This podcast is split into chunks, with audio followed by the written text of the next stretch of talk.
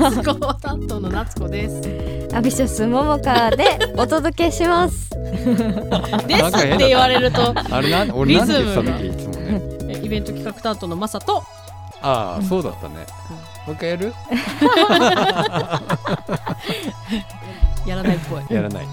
うんうんサッカー見てますか？見てますよ。はいもう、うん毎日寝不足です。ええっと開催国とはどれぐらい時間ずれてるの日本？6時間ずれてるんですあよ。あそっかで一番早く始まってもうん7時ぐらい。夜の？そうんああ。う。で一番遅い時間帯だと3時とか4時になるんですよね。そっか。六時間時差。そうなんですよ。次の日本代表の試合うはん3時？四時。4時ですよね。はい4時キックオフそうなんですよ。4時キックオフってどうやって起きんのみんな寝るの一回、あれじゃない？うん。あのー、9時ぐらい夜の9時ぐらいに1回寝て、うん、3時に起き起きればいいんじゃない？なるほどね。それしかないよね、それかもう寝ないかしかないね。寝いやーないんじゃない寝ないですか？寝ないの無理じゃない？いける？次の日グダグダだよ。あ確かに。次の日に影響しちゃう。そうそうだね。あれももかちゃんはそもそもサッカー好きなの？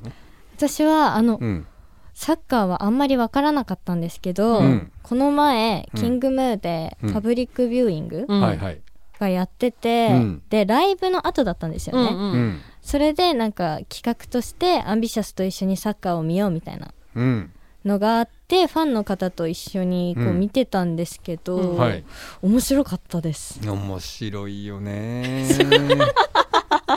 えバスケより面白いのやっぱりえー、うんちょっとどっちがとかは あの言えないんですけど。うん。あの意外といつもバスケを見てるから、はい。試合の展開が早いうん。うんうんもの、スポーツうん。が多分自分の好みだなと思ってたんですけど、なんかサッカー結構展開遅くて点数入らないしなみたいな。ちょっと時間長く感じそうだよなって思ってたんですけど、うんめちゃめちゃ早く感じて試合をはい。見てるのが。あっという間で、うん。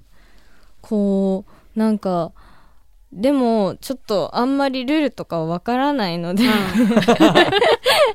何が起きたの？みたいなね。はい。ただただ見てただけなんですけど、うん。なんかその選手のこう、なんていうんですかプレーに一喜一憂できました、うん。初めてでも。いいね。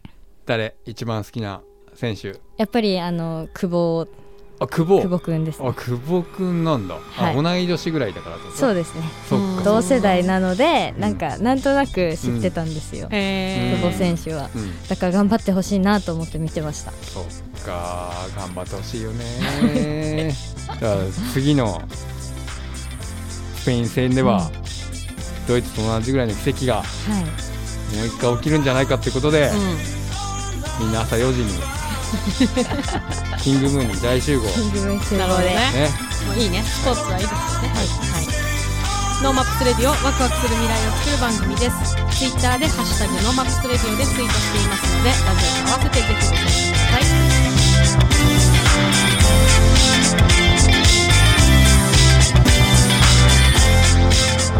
ノーマップスレディオ本日はクリプトンフューチャーメディアローカルチームマネージャーの服部亮太さんとお届けしていきたいと思いますよろしくお願いしますよろしくお願いしおます。願いしますそして、えーノーマップスのチームでございますね。そうですね。はい。呼んでいただき、はい ありがとうございます。初めてではないですよねノーマップスレディオは僕初めてまいますさかの電話もない？あれあったっけ？いやでもこの今今日スタジオではい。話してますけど、スタジオはもう完全にね初初めてでですね。意外な。そうなの、はい。確かなかなに、かチャンスがなく、チャンスがなくなのかなのかわかんないけど、はい。今日は。なので前半はですね、あのーノーマップス2022の、まあ今ねカンファレンスのあのアーカイブなんかもガンガン配信中なので、はい。なんかそこら辺の話ができたらいいなというふうに思っていますが、はい。まあとりあえず NoMaps2022まあ1ヶ月ぐらい経ったね終わって。うん。なんだかんだでね。うん。あっという間ですけど、はい。とりあえずお疲れ様おでした。疲れ様でした。で、聞いていただいている方もご参加いただきありがとうございました。本当ですよ。結局今年何本のはい、トークセッションをはい、はい。仕込んだことになるんでしょうか、数えたんですけど、57本そんなに？やってたんですよ。僕も最後終わってから数えました。やってる最中は17本考えないようにしてましたうんけど、ありすぎて。57本すごいですねえ今までで一番多い？と思います。はい。うんすごいですねだって一つ1時間だとしても57時間ですからね、本当。2日間半ぐらいずうんうんうんっとぶっ通しでやってる計算ですよ、ね。確かにすごい量がありましたね。そっかあの今年のそのセッションのなんだろうな傾向というか、はい。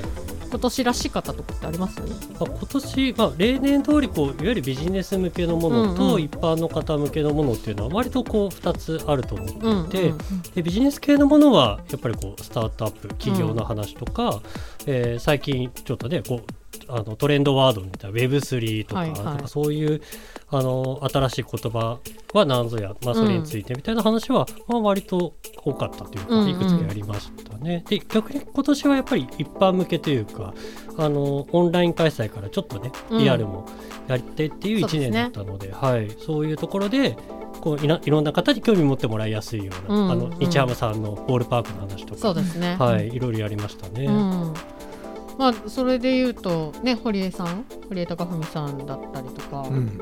あと落合陽一さんだったりとか、はい。うん。あの開催の直前に あの発表するっていうね。そうですね。まああのもっとね早めに告知できればいいですけど、はい。まあいろんな事情があって、まああとね狙いもね、はい。あってね。はい、多くの方にね、はい。本当ご参加いただいて、それも好評でよかったです、そうですよね、うん。まあ、落合さんと、あのー堀江さんのセッションに関しては特に、ね、若い人たち、ね。20代の子たちにぜひ参加してほしいっていうのでうん。やったりしてたからそれはなんか今までにはちょっとなかったような雰ね。囲気がある。そううん。一方的にこう落合さんがお話しされるというよりも、うん。その登壇する一緒に出た学生の子たちがうん。落合さんに向けてうん。聞きたいことを聞く、うん。ねね面白い形でしたね。うん。うん。うんそうです。あのそして今先ほども言いましたけどまあアーカイブ動画をはい。配信中なんですけど、はい。あれさっきのその57本やったっていうことになっていて、はい。えっ、とアーカイブの配信は全部で何本今出てるんですアかね？ーカイブが31本ですかね。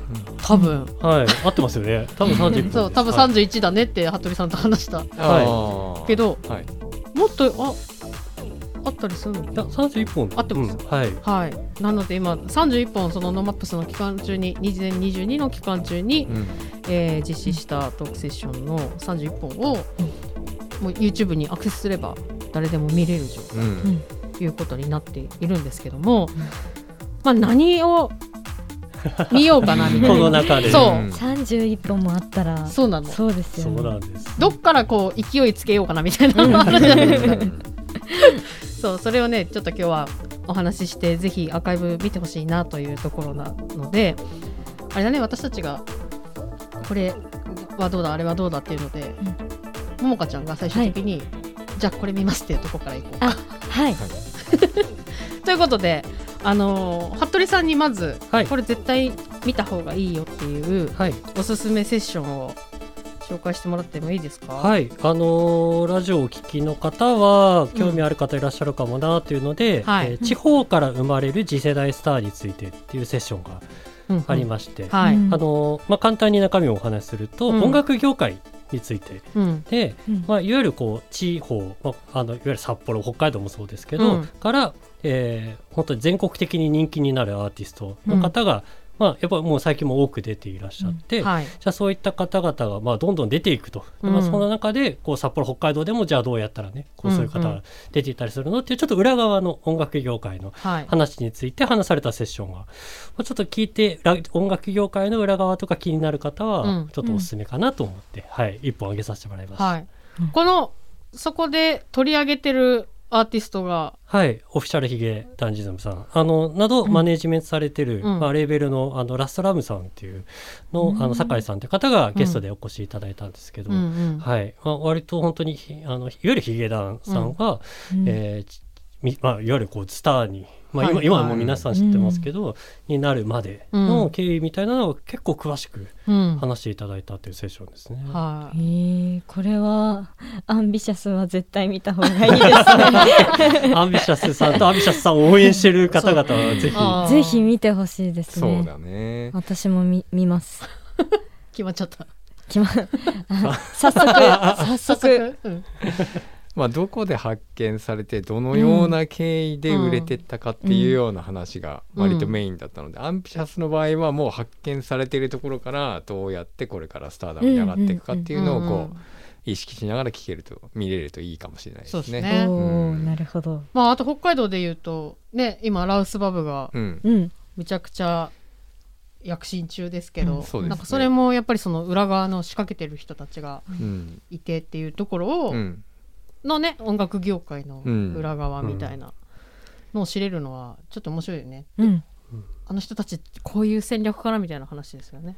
でやっぱり多分アーティストになりたいっていう人もいれば、あうん。僕とかそうなんですけど、うん。あのレコード会社で僕裏方でいた時代もあったので、うんうん。いわゆるその業界の中で支える立場になりたいという人もきっといらっしゃると思うんですよ。まあ、そういう人はもう絶対必見というか、なるほど、はい、うんいいですね。まあ、 NoMapsのその多ジャンルというか、うん。幅広ジャンルのそのまあビジネスっていうだけじゃなくって、うん。そういう音楽業界うん。音楽とかも、うん。まあ、取り上げるっていうところでは、 NoMapsらしいセッションなのかもしれないですね。すね。うん。はい、うん。マサさんはどうですか？僕はあのーあそこですよあそこ。あそあそこ。こエゾハブでやってた うんうん。あのー Web3 の話うん。は、あのー全部見ると5時間ぐらいあるんですけど、はい。そうね。だけどね5時間。これ本当に Web3 っていうワードとか、うん。うんそこにまつわるネタをとかうん。トークンとか、今いろんな言葉がその、うん。そこに付随してたくさん出てくると思うんだけど、うん。それらのことはまあとりあえず考えずにまずこのこの、あのー配信見てもらって、うん。がどういうように機能していくのかとか、うん。どう社会に実装されていきそうかっていうところが今の段階なので、うん。それを考えながらこう見ると多分すごく面白いものになると思うんですよね。うんうん。だからこれで Web3 をマスターするっていう気持ちでいくと全然マスターできないか そうらだね。実際に、うん。あ僕がこの、あのーセッションを見て、うん。一番最初最後最終的に自分の中で消化したのは、うん。この Web3 自体の、うん。あのー枠組みというか機能というかっていうものって必然的にこう社会の中で実装されてくるものなので、うん。これをどういうように自分たちが使いこなすかっていうことであってでも実際の仕組みとかシステムとかはもう,、もうどうでもいいと。それをどうどのように自分がこな使いこなせるかっていうところに注力した方が絶対いいっていううん。のが、あの結論的に出たんですよね。なるほど、だなんかそう自分がこのあの仕組みが実装された社会の中でどういうふうに本当にこれを使ってビジネスをしていくのかとか、もうちょっと違う形で生きるのかっていうところを、あの考えるきっかけにはなるなと思うんですよね。うん。でまあ今本当に注目されてるあのインターネットが新しく完全なるバージョンアップするよっていううんうんものなので、ぜひ注目してもらえればなと思います。あの本当なんかこの Web3 のセッションその5時間ぐらいあるやつは、うん。なんか一回見た時だとやっぱり分かんないんだけど、うん。なんかが動き出してる気はするし、うん。うん。なんかもうちょっと勉強してもう一回見たら、うん。あこの人たち言ってることこう そういうことだったのかみたいなうんうにできる こう中級から上級ぐらいのセッションなんだけど、うんうん。その入り口うん。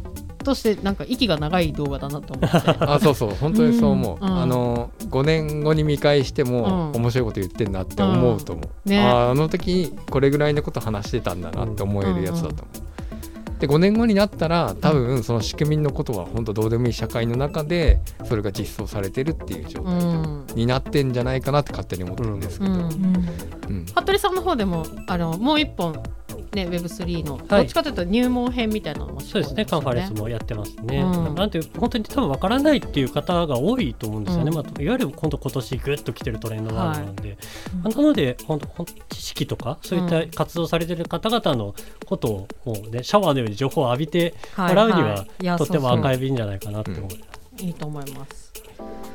そしてですね、私はですね、あのやっぱり、えっと、札幌国際芸術祭 2024× NoMapsということで、はい。札幌の創造エンジンが開く未来という、まあ、セッションはこうなんかワクワクうん。というか、うん。2024に向けて、うん。な札幌で何か起こってきそうだなっていうことを感じさせるセッションだったなと思ってうん。いてまあいい良かったうんですね。うんなんかあの一般の方も NoMapsもそうだし、うん。あの芸術祭も、まあ、やってることは分かってるけど、うん。じゃあなどうしてやってるっていうか、じゃあどうしてなんかあったらいいのかとかも、うん。あまりこう普通考えないじゃないですか、まあ、考えなくていいこともあるんだと思うんですけど、まあ割とでもそれがじゃあどういうふうに街とそう接点持ってうん。どういうふうに未来作っていくのかっていうところについて語ったセッションなんで。そうですね。うん、なんかそういうところを、まあ、理解するとなんかより一緒にこう、うんうん。なんか参加意識芽生えたらいいなとはちょっと、ね、確かに。思いますね。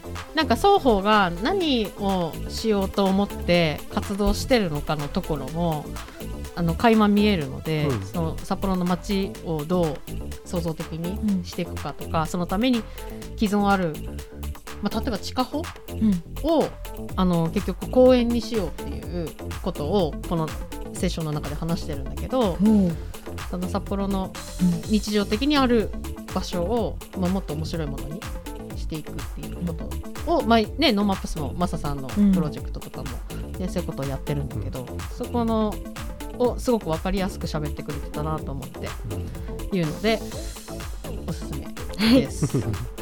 まあ、あとこの中で言ってていいなと思ったのはその大人とまあ子供もごちゃ混ぜにしてプロジェクトやろうと、うん。マサさんがやってるあのプロジェクトも子供たちが、うん。まあ、高校生がはい。主役になってやってるけど、なんか大人に対してのイメージがあの結構ちゃんとしてる人が大人だっていううん。感覚があるけど、そのこの中で言ってた見切り発車してる大人がこんなにいるんだってことを子供たちが 高校生が知るってすごいえこういう風に生きてもいいんだみたいな、うん。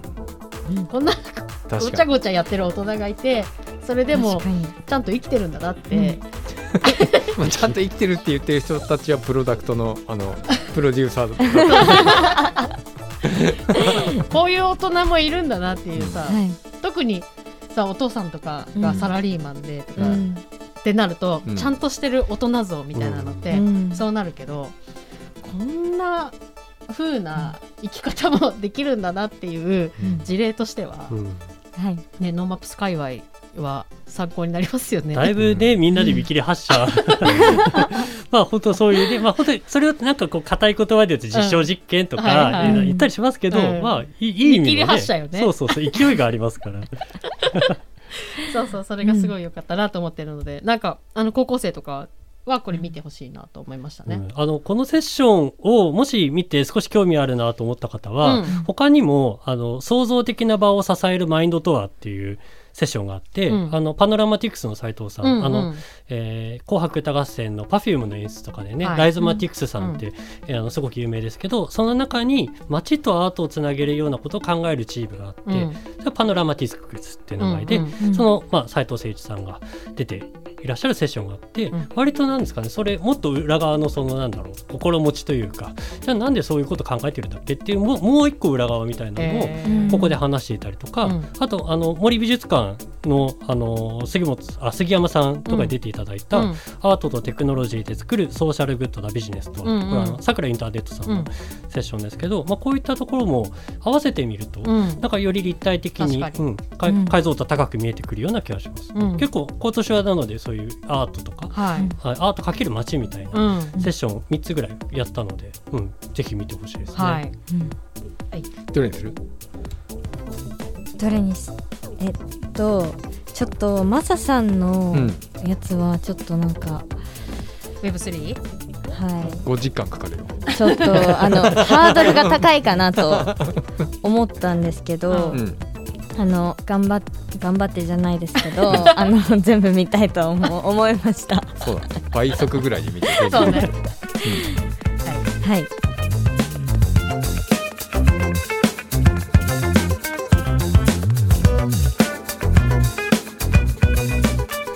NoMaps レディオ。今日はクリプトンフューチャーメディアローカルチームマネージャーの服部亮太さんとお届けしております。はいお願いしはい、おます、願いします。お願いします。お願いします。あのクリプトンフューチャーメディア、はい。あの知らない人もいるかもしれないなと思って。は いいやいないいんじゃないかな。やっぱり。いないかな。う。んあのなのでクリプトンのはい。話,、話少しと、はい。あと最近服部さんがそのクリプトンではどんなことをしてるのか、あはい。みたいなのをちょっと聞いていきたいなと思ってるんですけど、はい、まあ、クリプトンフューチャーメディア、はい。多分知っていただく機会多いのは初音ミクの開発元としてはい。知っていただいている、まあ、札幌に本社があるという、まあ、札幌でずっとやってるんですけど、うんははい。いなのでこのノースウェーブさんのすぐ近くに会社もあって、ね。はい、歩いてきましたが、はい、はい、その中で私はローカルチームっていう、うん、あの地域の事業をやってて、うん。に主に札幌北海道のことをやってると。はい。いう流れで、まあ、 NoMaps もね携わってもらってるっていう感じですね。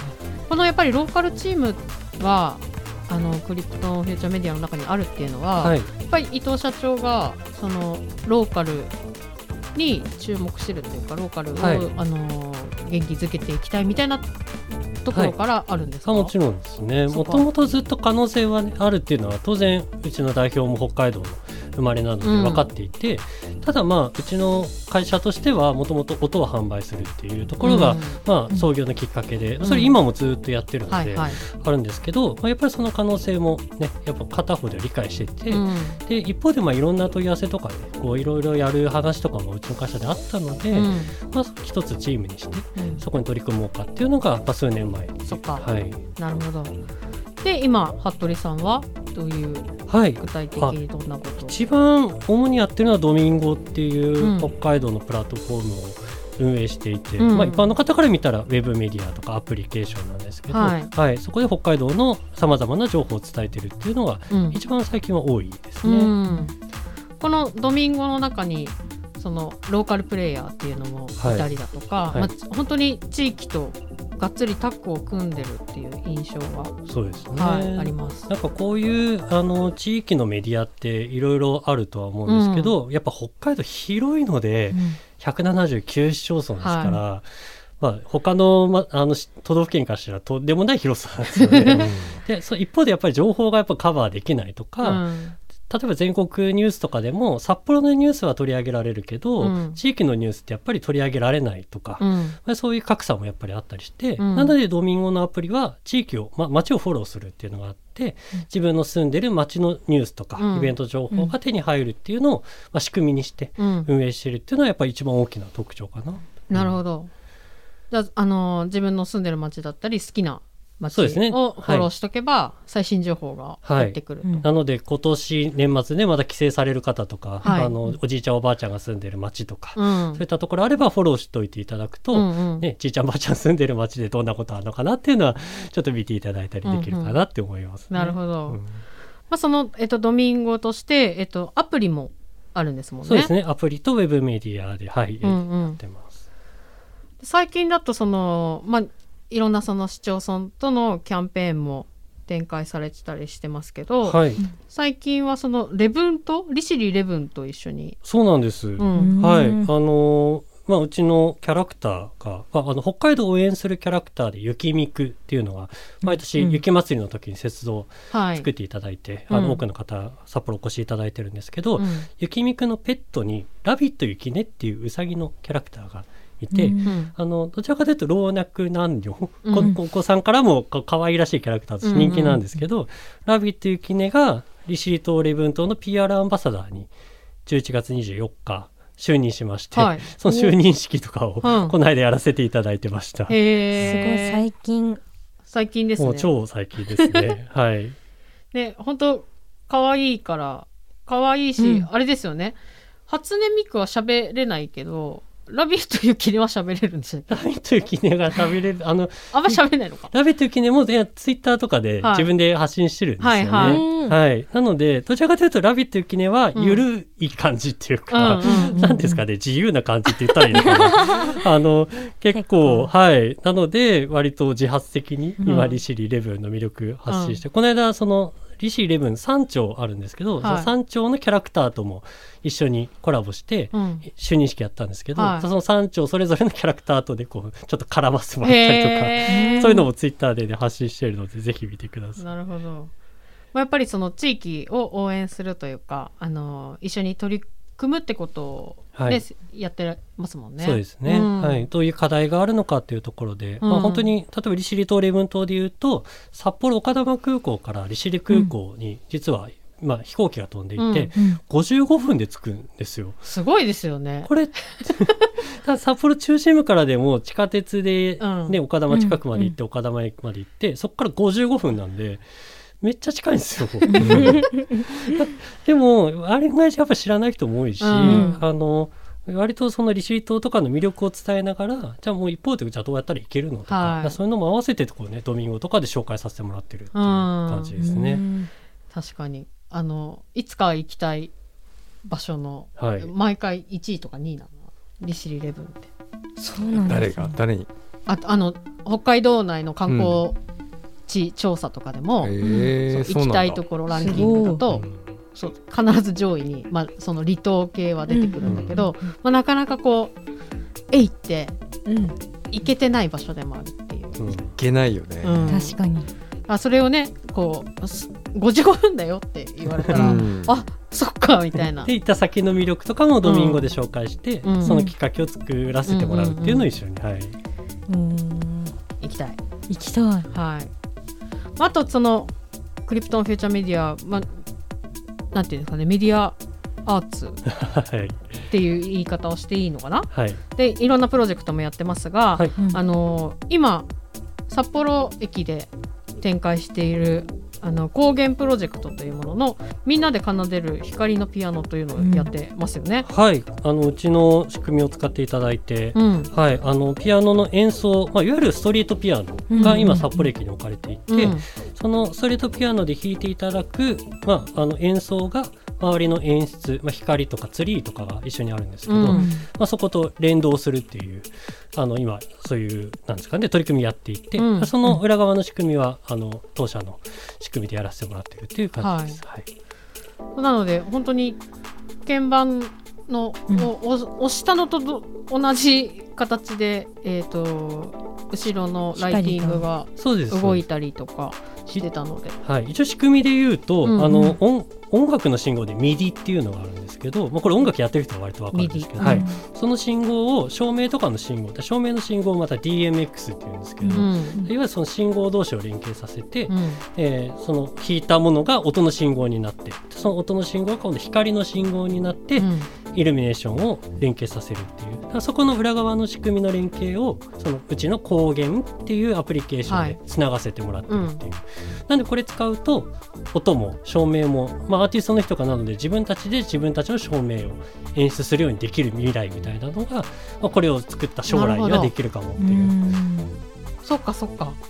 だ、うん。ある意味その照明さんが いらなくなる技術？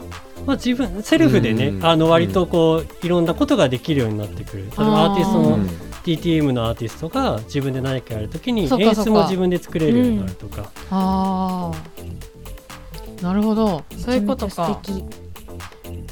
じゃああの大きななんだろうな装置とかあのコントロールっていうのを、うん。もう、まあ、手元でできるようになっちゃう。そうですね。それを、まあ、いうん。わゆる民民生というか一般の方でもできるようにするアプリケーションを今、まあ、うちあの開発中で、まあ、その実証実験みたいなところの一つでもあるんですけど、えーでも割と分かりやすいと言いますか。そうですね、うんはい、この取り組みこの間もちょっと週末僕見に行ったらすごい人になっていて、えすごいやっぱりストリートピアノっていうだけでね結構、んあの魅力的なところはあるんですけど、うん。もう今クリスマス時期でそういう、はいはい。あのインスタレーションになってるので、ーうん。普通に海外の方写真撮ってて、うん。いたりとか、はい、喜んでいただいてます。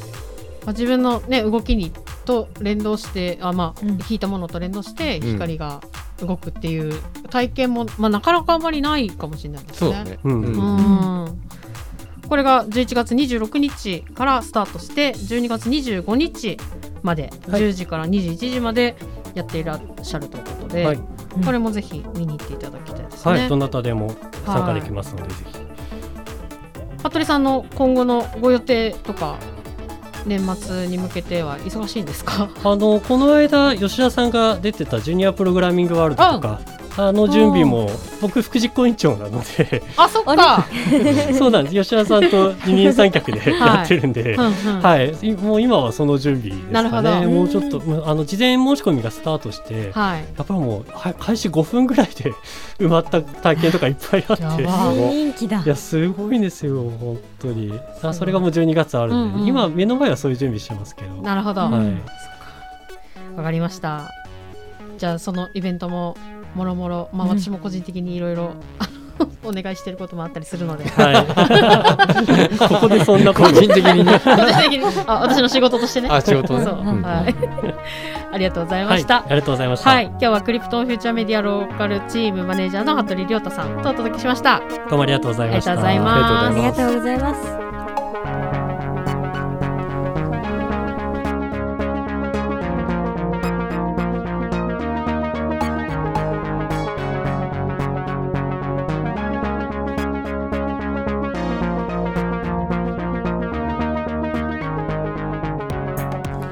のコーナーはいつか自分たちの番組を持ちたいと思っているアンビシャスが世間のことを知るために巷で噂になっている話題を検証して報告するコーナーです。本日は久しぶりに萌えかの暇だからやってみたです。えー 萌えか？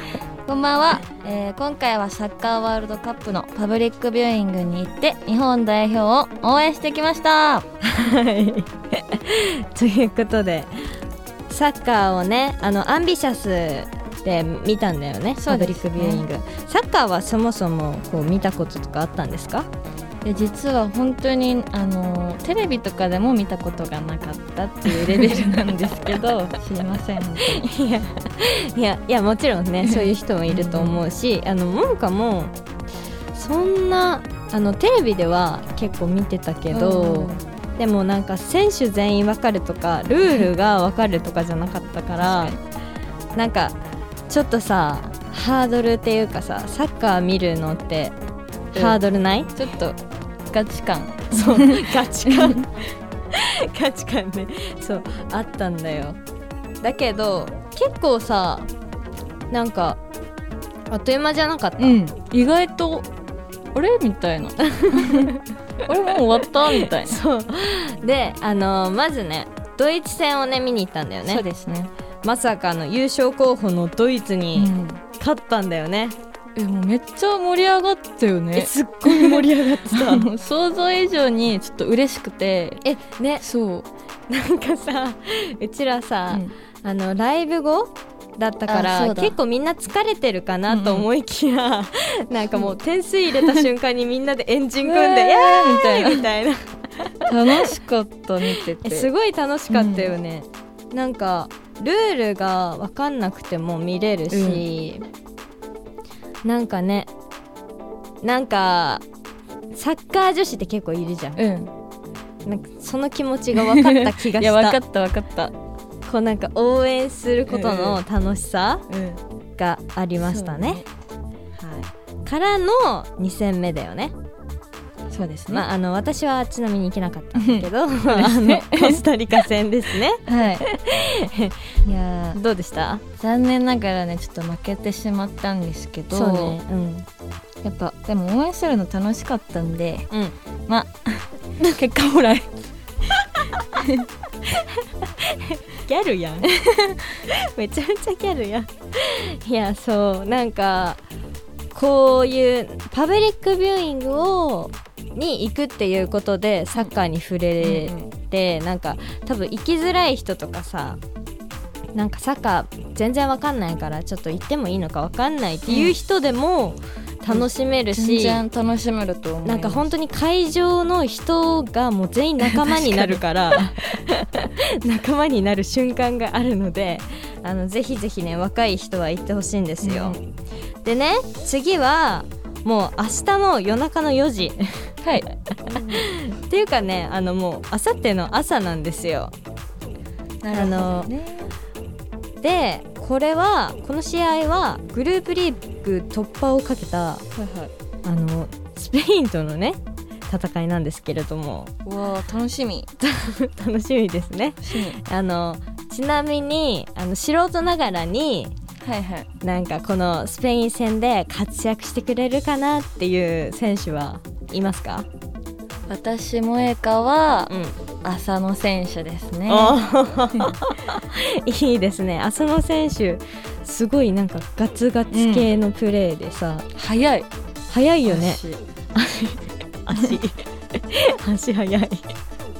足速い人がいい、いいですか？はいあのいいと思います。え私はあのちなみに遠藤選手なんですね、はい。遠藤選手はなんかドイツ戦の時にすごいあのそれも足速かったし あとなんかアシストっていうのかな？あーパスみたいな。そうなんかシュートまでのこういう、うん。なんかそれがうまいなって思った。すごい。見る目が違う。見るところ違う。え そう。なんか私は基本的にスポーツ見るときは、うんなんかシューターとかシュートを決める人よりもそれ周り？そうアシストしてくれる系の人がめっちゃなんか人に目が行くんですよ。すごい見るとこが全然違いました。だから素人ながらにねちょっとあの注目選手がいますので、あのあさっての朝、はい。頑張りましょう。はい。あのどうですか？絶対に。本当に絶対勝ってほしいですね。みんなで応援しましょう はいあのぜひぜひね皆さんキングムーではいパブリックビューイングやりますので、来てほしいなと思います、はいではインフォメーションをお願いしますはい、アンビシャス情報です。毎週火曜は20時から、サウナの聖地ニコーリフレさんでアンビシャス熱波師への道プロジェクトのロウリュサービスを行っています。私たちの熱波師への道のり、成長を感じに来てほしいです。はいそして12月25日、日曜日には私たちの単独公演 PTPT2 アンビシャス的なクリスマスパーティーをキングムーで行います。17時会場で特典や特別な演出にしています。その他のイベント情報や詳細はアンビシャスのホームページ、SNS に上がりますのでチェックよろしくお願いします。はい12月25日のクリスマス単独公演はですねなんと先着チケットがえ終わったそうなのですよ。びっくり。わ わお。おまあね先着の方にももちろんプレゼントはあるんですけど、会場来てくれた皆さんにはねあの全員にクリスマスカードをプレゼントとかおー。するので あのぜひぜひね来てほしいなという感じでおります。はい。はい。ということで最後にけんぴちゃんはいかっこ萌えかからの あの曲振りをお願いしたいと思いますアンビシャスでスターリーナイト。今日は萌えかに来てもらいましたバイバイバイバイ。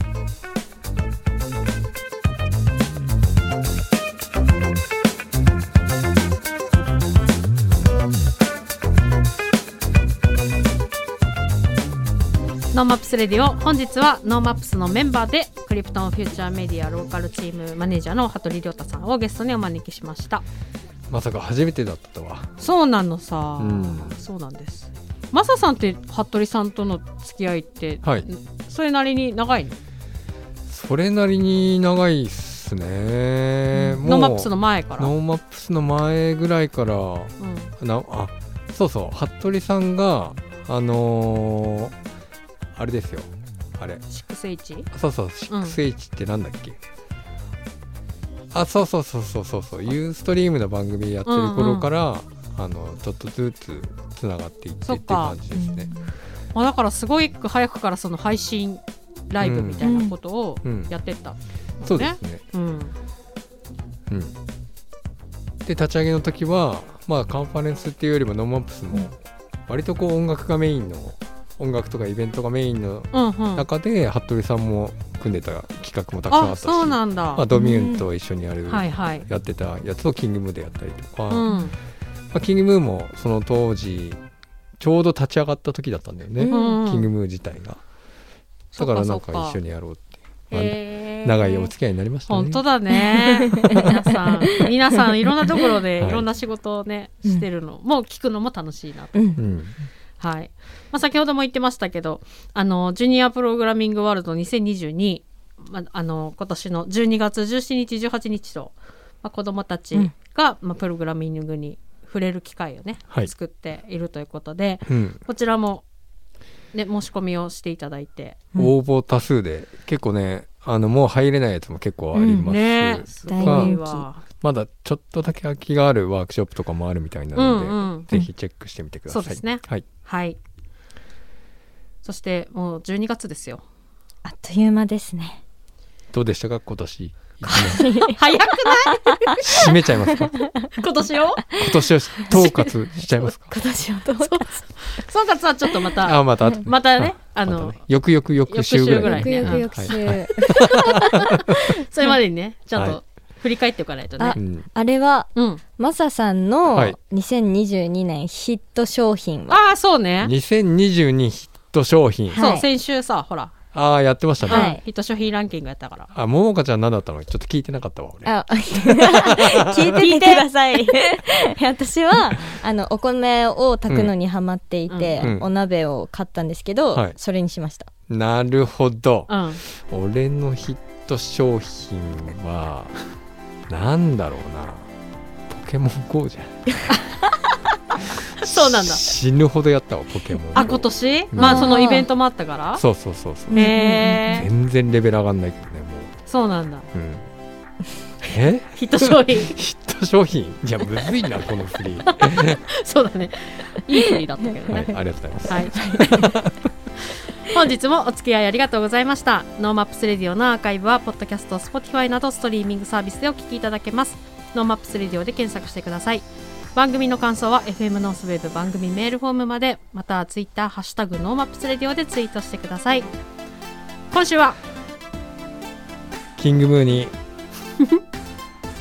サッカーを見に行くかもしれないマサと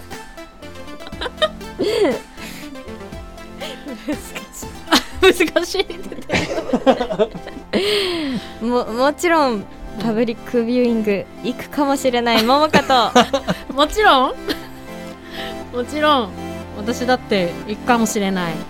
夏子でお送りしました。誰も行かないなこれ。いや、行く行く。行く行く。行こう。また来週。また来週。また来週